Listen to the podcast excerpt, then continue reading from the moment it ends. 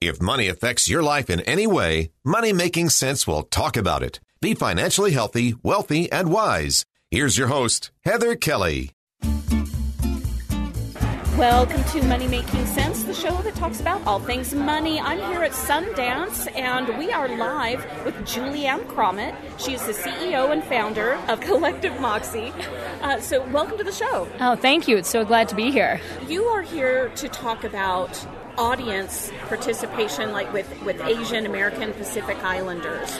Um, yeah, talking about that and also more broadly. So, looking at audiences that traditionally um, maybe have been ignored or not represented as much in media and entertainment, uh, which actually make up the majority of the world, quite frankly, um, and um, how uh, both uh, filmmakers, right, and those of us just, you know, uh, around um, can be thinking about engagement, right, of those audiences' demographics more effectively.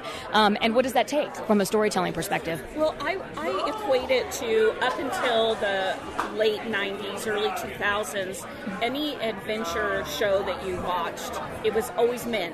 Men right, were the exactly. protagonists. They were, you know, the, the hero.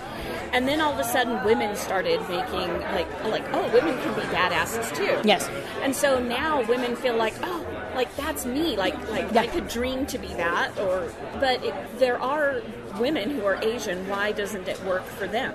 Right, and I think what's what's really been absent is um, a multitude of stories from filmmakers of all different backgrounds, whether that be Asian American, Pacific Islander, right, API, or um, Latinx or Latin A backgrounds, which is my own. I'm, I'm Puerto Rican and Cuban by background, um, or Black, uh, you know, stories and creators, right, um, sort of being centered and financed. Quite frankly, actually, their projects getting the funding they need to be made and then distributed around the world.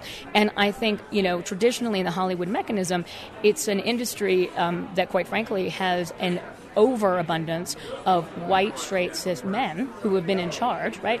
And by no fault, I always say it's often by no fault of people's background, but it's just what they know, right? And their experience is their experience. But if you don't have that diversity, right, of representation of people who are financing, who are saying something is good or has value, they just don't get funded in the same way, right? And so, what's interesting now, I think, basically since um, probably the last five years, you've seen a flip where more funding is starting to go to projects, right, who center on all of these stories we haven't necessarily seen before at mass scale, but have already always existed, right?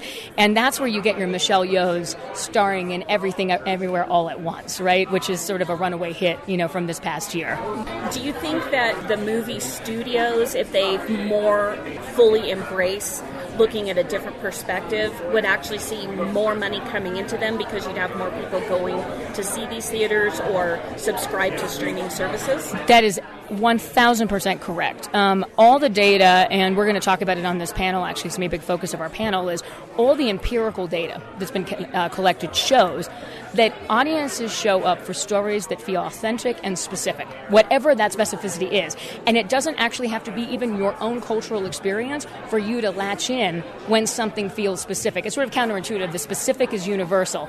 And so when you think about it that way, the more investment that goes into stories from all different backgrounds and perspectives, the more money somebody is going to make on the back end, right? Because more audiences are going to tune in because they're going to see themselves in some way, either quite literally or there's something beautifully specific in that story that attaches to them, even if it's not necessarily their culture or their representation. And I think the falsity is to think, for example, that somehow only Asian Americans show up for Asian or Asian American stories, right? That's not true. What we see is audiences globally of all different backgrounds show up for things that feel true. And I think that's the really exciting part is thousand percent you would see more money and more subscription if there was more of a myriad of stories that felt both specific and intentional and also just connective, right, to people around the world. Yeah. All right, so not to put a quash on that, but how does that explain like those big blockbuster movies that make billions of dollars? Yeah. So, um, you know, what's interesting is I think that, um, you, well, you see it all over the place, right? I mean, Black Panther is probably the most cited example, but there are so many. And I think there's a level that when you see a story like Black Panther and there's that beautiful specificity to it, and it's also just a freaking good movie. Like I always tell people, at the end of the day, when something's a good story, well told, people are going to come to it because their friend is going to tell them, hey, I really got emotionally invested in X character, or I loved that fight sequence, right? Or that, that epic battle that happened over here. And so my feeling is when you see things like Black Panther, like Coco, um, Crazy Rich Asians, um, you know, we could go on for days, right? Translate around the world, it goes back to that idea of the specific is universal, and as long as it's a well constructed story, right, and well done, it's going to resonate with people because guess what? We're in a hits business. So, you know, not everything is always going to be a home run. But if it's really well done and it's connective like that, you're gonna the sky's the limit on what you could do. And yeah. How does that fit into the audience if they see themselves on screen? What does that do to for them? Oh, absolutely. So, I mean, I can speak very personally. Um, you know, I didn't probably see myself directly reflected on screen until I was in college, um, and that was with Ugly Betty, America Ferrera. Um, first time I ever saw that, that remake of that uh, telenovela on ABC, and it was probably the first time I ever saw a character that I really identified with on screen. And when I think back the unlocking mechanism for me, at least personally, was that I realized that you didn't have to choose between parts of yourself. You know, for the longest time, when you're in a society that's not dominantly your culture, you think somehow you have to shave parts of yourself, that you have to maybe hide parts of yourself. And that show for me was unlocking and understanding that I could work in a creative environment that wasn't necessarily designed by me or by anybody of my cultural background, but then still live my life with my family, with the things that make me me in context and be proud of it. And so I think when you're used to not seeing yourself on screen, when that happens, there's this moment of possibility that just didn't exist maybe before, or you just thought, oh wow, that is possible for me. And I think that I mean, at the end of the day, like why I love storytelling is because of the ability to do that.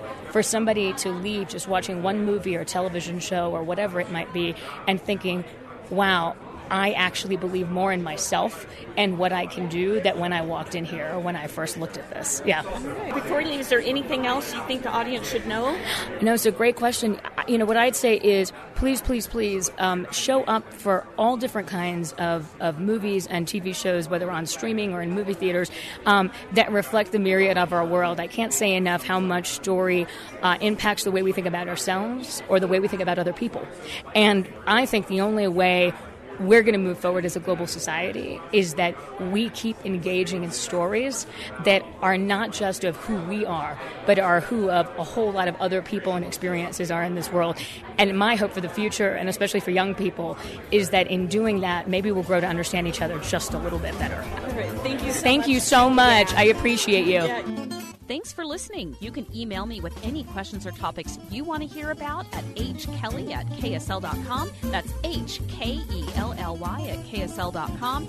And because this is Money Making Sense, you can subscribe for free on Spotify, Overcast, Apple Podcast, anywhere you listen to your favorite podcast, and you'll never miss another episode. Thanks for being a Money Making Sense listener. Follow your common sense on the social media. Money Making Sense on Facebook, Twitter, and Instagram.